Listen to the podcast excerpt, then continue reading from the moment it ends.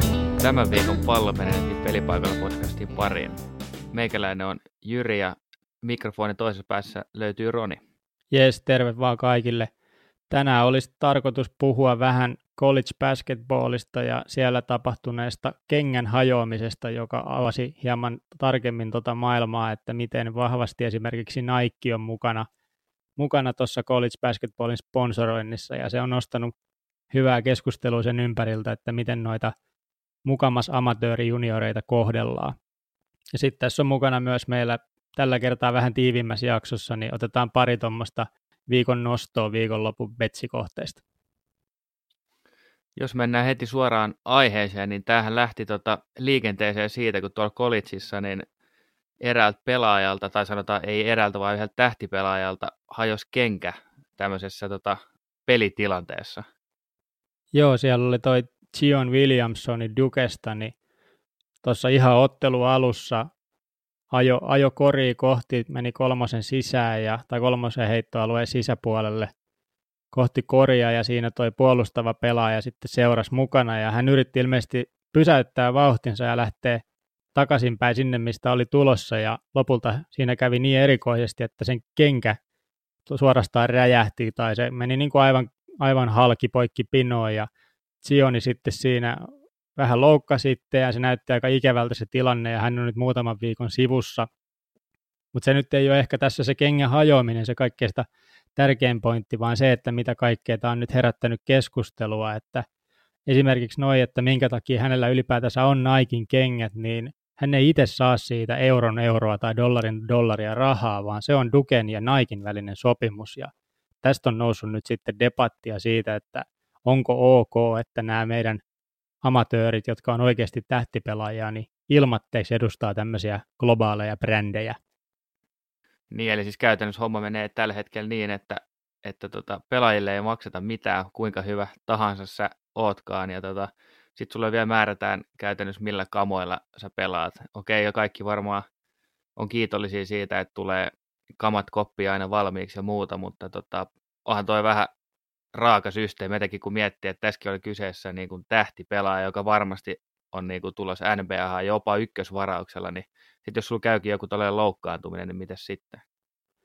Niin, ja just se, että, että tota, kenen vika se sitten on, että Naikiltahan tuli totta kai tähän tämmöinen PR, PR-osaston statementti, jossa sitten pahoiteltiin, pahoiteltiin tietysti tapahtunutta ja toivottiin hyvää Zionille tämän kaiken, kaiken seurauksen jälkeen, mutta oikeastaan se, mistä tässä nyt niin kuin meidän olisi tarkoitus puhua, niin on se, että pitäisikö tämä ikään kuin amatöörismi poistaa sieltä kolitsista ja pitäisikö näille pelaajille alkaa maksaa vähän rahaa siitä, että kun ne kuitenkin tuo miljoonittain, jopa kymmenittäin miljoonittain rahaa sinne yliopistoille, niin mitä mieltä olet? Pitäisikö niiden, niille sallia osuus tästä rahasta? No kyllä omasta mielestäni ainakin niin isot rahat pyörii jo noissa college-peleissä tuolla maapallon toisella puolella ja muutoinkin, niin kyllä se jotenkin mun mielestä niin kuin sinne pääseminen ja että sä pääsit pelaamaan johonkin hyvään joukkueeseen ja muuta, niin tota, jotenkin se mun mielestä tavallaan se kuuluisi jopa siihen hommaan, että edes jotain, niin kuin, jotain rahaa siitä saisi, totta kai kamojen lisäksi. No mä oon, mä oon vahvasti sitä mieltä, että just näin, eli jotenkin sitä pitäisi pystyä muokkaamaan niin, että niille pelaajille maksettaisiin jotain. En tiedä, tästä on varmasti ollut monissa muissakin college-lajeissa tai näissä urheilulaisissa, mitä collegeissa pelataan, että jätkät ei saa mitään ja silti ne tuo hirveän määrän rahaa ja niitä niin kuin, ne TV-sopimukset varsinkin, niin niissä niin kuin liikkuu ihan, ihan hillittömät summat rahaa ja se käytännössä kaikki valuu sitten niiltä, niin kuin, ketä oikeasti seurataan, niin niiltä ohi. Mutta tota, toistaiseksi tilanne on tämä, mutta toivottaisiin tietysti, että kyllä niille jotenkin, jotenkin sitä fyrkkaa pitäisi saada.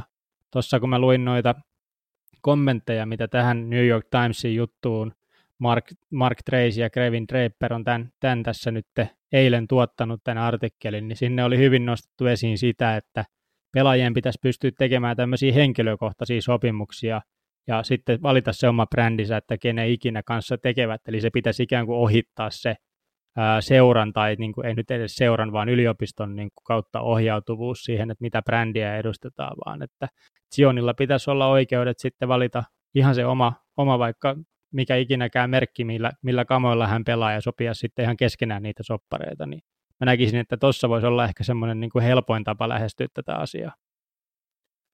Toi on itse asiassa aika hyvä idea, koska tavallaan se ei ole keltään pois, jos yksi pelaaja tai kuka tahansa pelaaja kyselee niin kuin NS vapaaehtoisesti sponsoreja erinäisiltä toimittajilta, tai ei sen ole pakko olla mikään urheiluväline tai muu, voitaisiin kysyä ihan kenet vaan, koska uskoisin, että aika moni yritys tuohon todennäköisesti suostuu, etenkin jos kyse on jostain niin kuin tulevasta ykkösvarauksesta, niin ainoa, joka tässä häviäisi niin sanotusti, olisi just toi Nike tässä tapauksessa. Niinpä, ja varmaan sitten tietyllä tavalla myös noin yliopistot saattaa puffata tätä diiliasetelmaa näin, koska tietysti heille se on parempi, ettei tarvitse maksaa mitään niille pelaajille, ja kaikki raha, mitä sponsori tuo, niin tulee heidän kassaa. Mutta tota, no summa summarum, tässä on kuitenkin olisi, olisi ideaalia se, että nuo pelaajat, varsinkin tuommoiset ykkös, tulevat ykkösvaraukset pystyisivät itse neuvottelemaan sopimuksiaan. Mutta toisena pointtina ehkä tässä sitten se, että minkä takia, tai ylipäätänsä jos miettii urheilua, niin monesti tämmöisiä merkityksettömiä pelejä ei pistetä tämmöiset tähdet pelaamaan. Ja nyt tässä on mietitty sitä, että minkä takia, tai joku saattaa pohtia, että minkä takia noin hyvä pelaaja sitten ylipäätänsä pelaa mitään college-pelejä, missä voi käydä hassusti, niin siellä on itse asiassa NBAssa semmoinen sääntö, että sä et saa nousta liigaan, vaan sun pitää olla siellä high schoolissa. Niin pitäisikö tämä sääntö poistaa? Mitä mieltä oot? Toi aluksi kuulosti aika oudolta, kun mä näin toi eka, tai kuulin toi eka kerta, että näin on, että tosiaankaan sä et sinne suoraan pääse, mutta sitten taas toisaalta niin on tuossa varmaan ajateltu niin kuin aikoinaan tota, tavallaan koulun käyntiikin siinä mielessä, että kyllähän se niin kuin jotenkin se liittyy se koulukin siihen, ainakin varmaan joskus on liittynyt, en tiedä onko se enää niin vahvasti, mutta mä veikkaan, että se on ollut yksi semmoinen peruste, mitä tuossa on ajateltu aikanaan.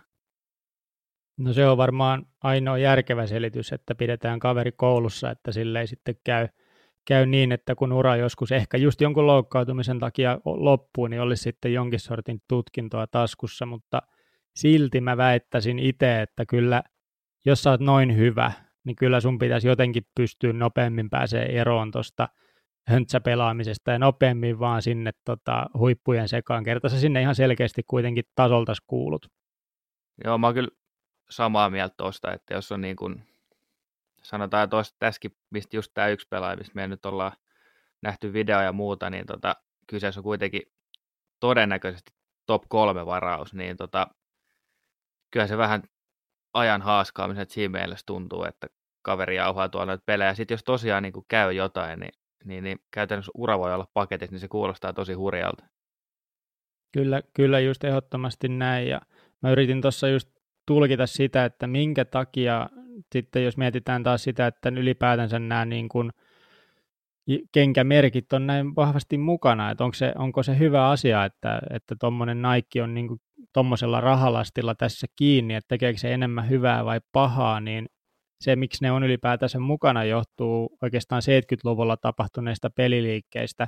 Tässä on tämmöinen Naikin tota, johtajahenkilö kuin Sony Vaccaro, joka on aikanaan silloin 70-luvulla junaillut näitä diilejä, eli se on keksinyt sieltä tämmöisen markkinaraon, että se on mennyt muun muassa Georgetownin ja, ja muiden joukkueiden valmentajilta kysymään, että voitaisiko me tehdä diili, jossa tota, me, me laitetaan teidän jätkille meidän vaatteet ja te sitten coacheina saatte siitä vähän, vähän tota hyvää itsellenne. Ja hän on itsekin tässä sitten kommentoinut, että, että tota, silloin se pysyy vielä niin kuin jossain rajoissa, mutta nykyään kun ne on niin, ollaan globalisaation takia niin lähellä toisiamme, niin nämä huippulupausnappulat, ketkä siellä liigassa vetelee, niin ne oikeastaan mainostaa niitä merkkejä sitten ympäri maailmaa ja ei saa siitä itselleen mitään. Eli, eli se raha menee ikään kuin joo sinne, tietysti sinne ihan hyvään paikkaan sinänsä, kun se menee koululle ja valmentajille, mutta ne tärkeimmät jää sitten sivuun.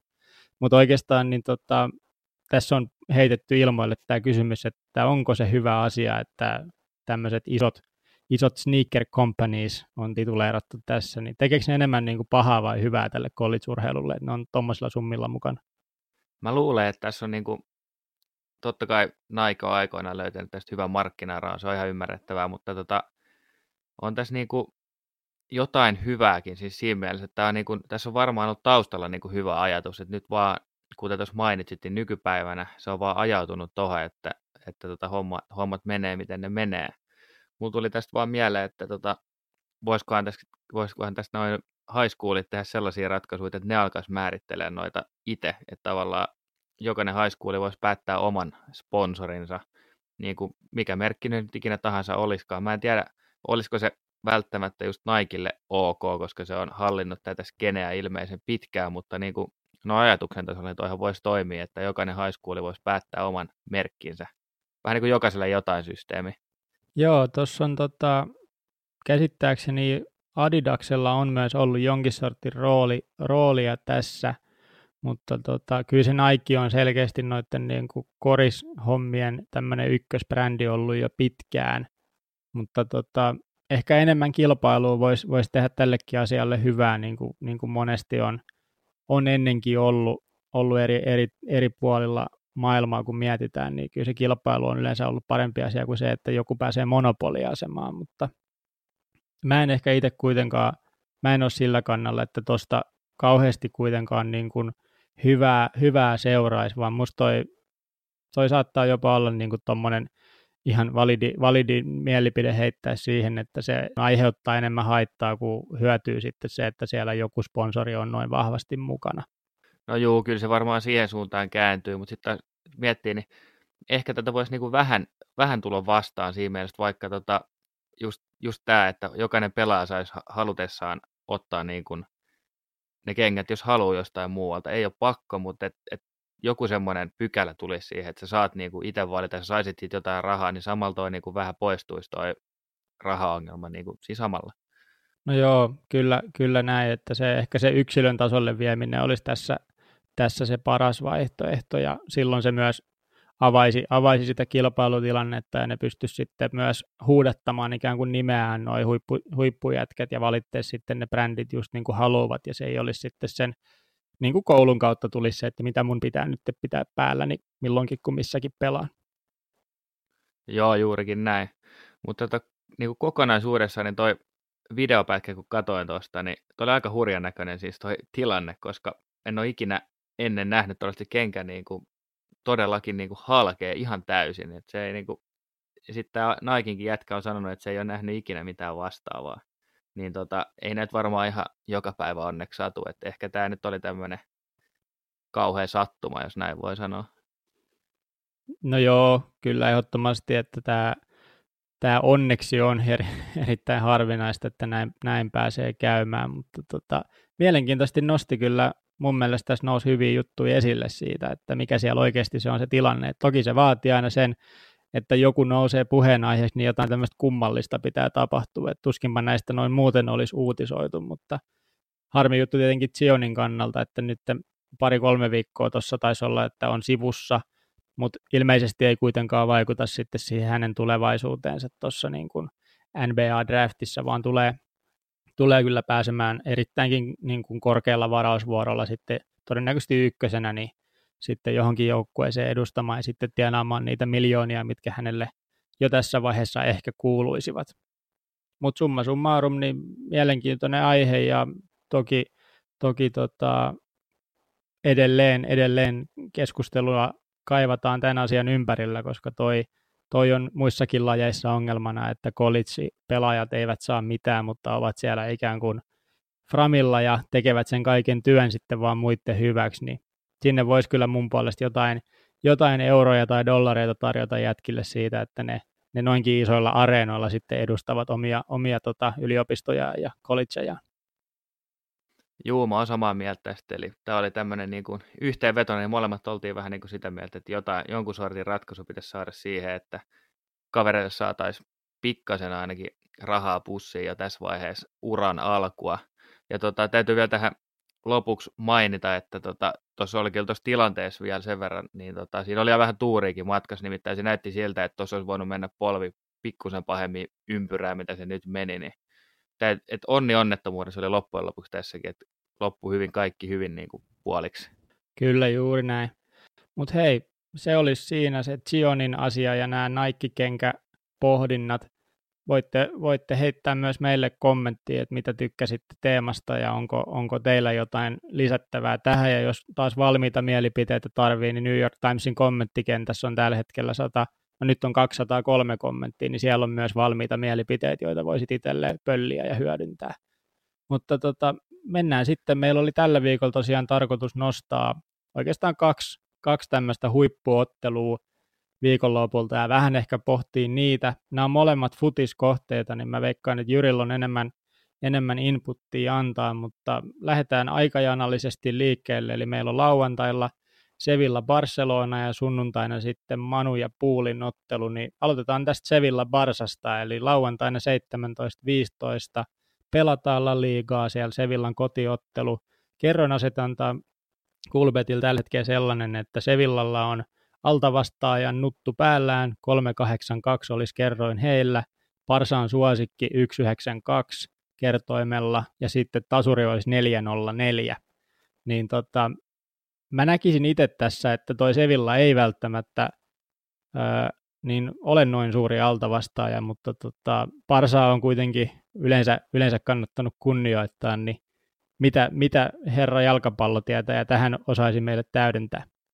No nyt oli kyllä aika kova, kova tota, arvo jalkapallo tietää mainittu, mutta tota, jos nyt lähdetään tuosta liikkeelle, niin kyllähän molemmat on pelannut nyt tuossa, Sevilla pelasi Eurooppa-liikaa ja Parsa pelasi Mestarien liikaa, joten sitä kautta niin Sevilla, Sevilla tota, saa pikkasen vähemmän lepoaikaa, jos mietitään tätä matsia, mutta tota, kyllä toi aika kova suosikin asemaan Barsalle tuohon lyöty, kun miettii tota Barsan viime aikojen matseja, että ne ei ole kyllä niin kuin hävinneet, mutta sitten taas toisaalta niin viidestä edellisestä matsista on tullut neljä tasuria ja edellinen tota, mestariliiga päättyi just 0-0 Lyonin kanssa, niin tota, siinä on kyllä tietynlaisia ongelmia ollut tuossa Barsan pelissä viime aikoina.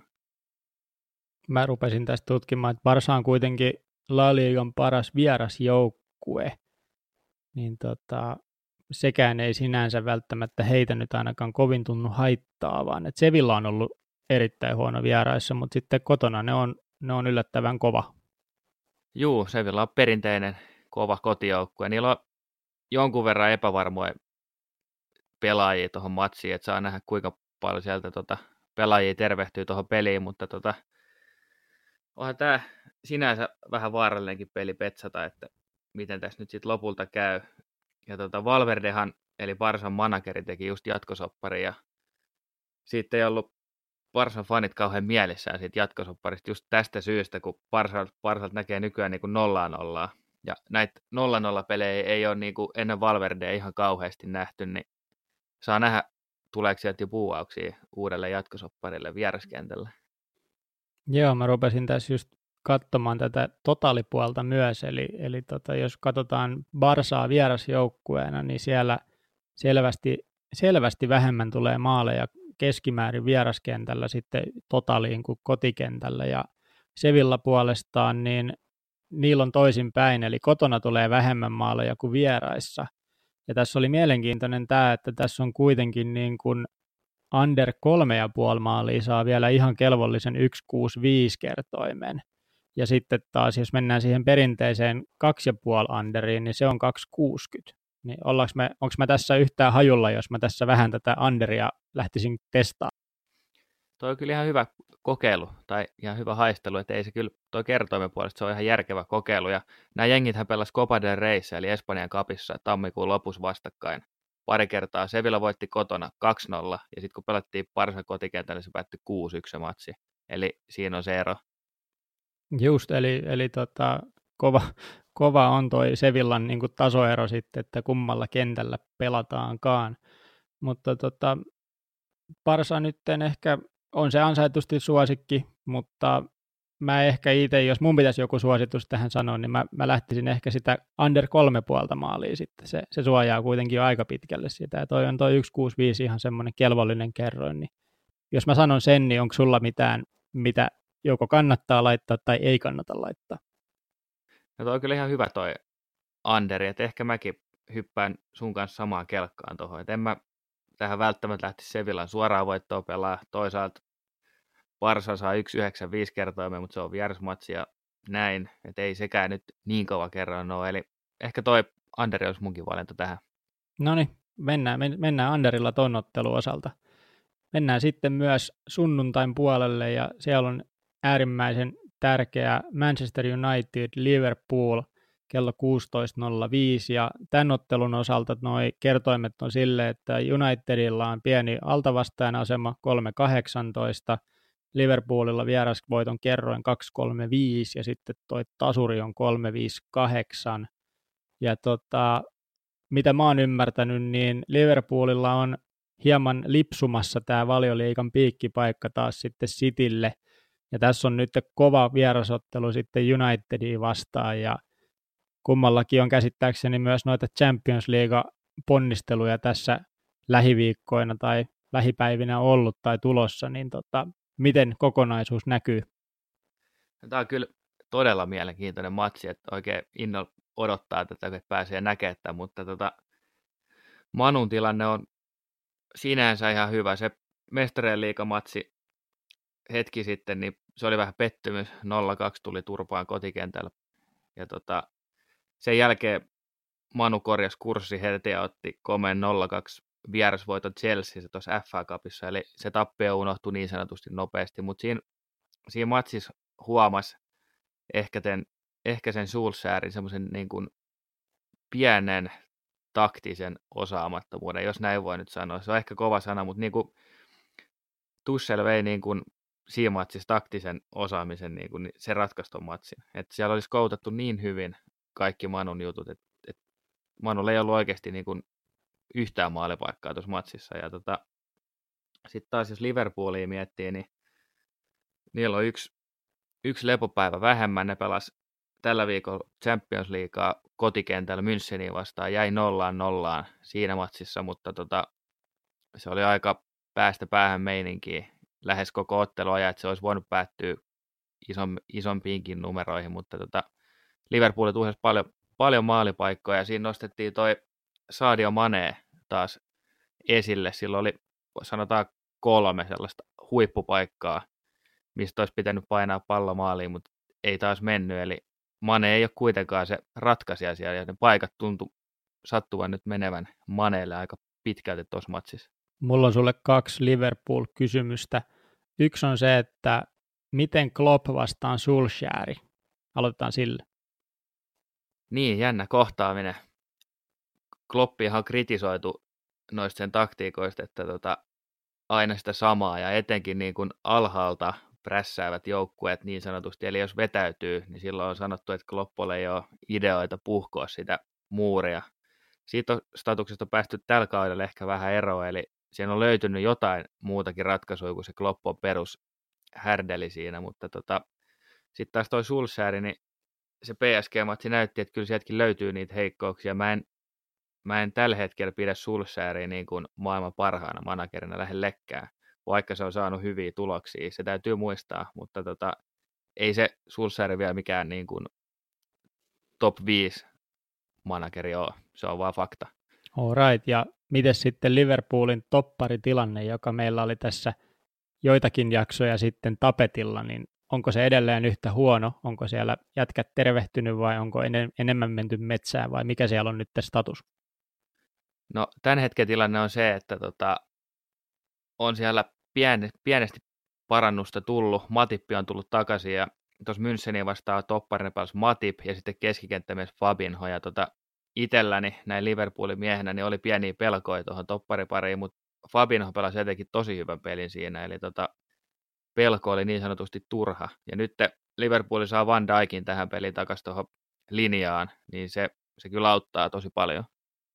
Hyvä, eli se Van Dijk nyt on, on, on palaamassa sitten. Se oli viimeksi meillä tämmöinen keskeinen aihe, että miten se Van Dijkin puuttuminen ei ainakaan näkynyt siinä viimeksi, että Bayern olisi maaleilla päässyt juhlimaan, mutta tota, Manu vastaa varmasti totta kai, vaikka tuossa viime ottelussa nyt ei vielä kostautunut, niin varmasti on tuonne Manun vieraskentälle niin tärkeä palanen Liverpoolin kokoonpano. Juu, on todellinen, todella tärkeä pelaaja. Tota, ei, Alisson on siellä maalin tärkeä, mutta niin on tota Van Dijkkin, että hyvä, että se tulee tähän peliin takaisin, mutta tota, onhan nämä Manu ja Liverpoolin väliset matsit, niin aina, aina kyllä semmoisia tosi suuria matseja, että näistä ei kyllä koskaan tiedä, mitä näistä tapahtuu. Et käytännössä voi tapahtua ihan mitä tahansa. Me ei varmaan uskalleta, tai mä en ainakaan uskalla tähän suosittaa mitään vetoa, mutta onko sulla mitään semmoista, mitä ainakaan ei kannata laittaa? No, en mä nyt lähtisi Liverpoolia tähän pelaamaan vieraissa Old Traffordille, mutta tota, tähän, niin jos äskeinen peli olisi overi, niin, tai underi oli se edellinen valinta, niin ehkä tähän voisi hakea sitten overia, vaikka tota, puoli pelaskin 0-0 tuo edellisen, nimittäin aiemmat kohtaamiset on ollut aika vauhdikkaat ja runsasmaalisia, niin mä veikkaan, että tässä olisi sauma paukauttaa overi tauluun. Joo, siellä on Kulbetil toi kaksi puoli maalia, overi on 1,78, niin pitäisikö sitä sitten suosittaa tai lähteä itse kokeilemaan? No se on pikkasen vajaa, kerroin siinä mielessä, mutta kyllä se niinku, kyllä mä mieluummin sen ottaisin kuin tuo Anderin tähän peliin, että ei, vaikka tämä onkin molemmille tosi tärkeä peli, niin kyllä mä luulen, että, että tässä nähdään maaleja. Otetaan se overi tähän. Hyvä. Mutta hei, siinä olisi tämän, tämän viikon setti, eli tosiaan tiivistettiin jaksoa ja otettiin tuo yksi, yksi uutinen tuolta college basketballista ja sitten pohdittiin noin viikonlopun ehkä isoimmat ottelut ja me, me saatetaan tällä mennä. Tämä saattaisi olla mielenkiintoisempi näin, ettei tarvii ehkä niitä mutasarjoja tai tuommoisia syvempien liigojen kohteita etsiä, mutta elävä organismi on tämäkin lähetys, eli että jos haluatte kommenttia, palautet laittaa, niin antaa tulla vaan, me otetaan mielellään vastaan ja kehitetään toimintaa. Mutta tässä olisi tämän viikon setit läpi käytynä ja me kiitetään teitä oikein paljon seurasta. Kiitos ja moi. Kiitos, moro moro. She sat me down and looked into my tired eyes She tried to tell me everything I was. Cause I tried and tried to tell her what I really was. I tried to tell her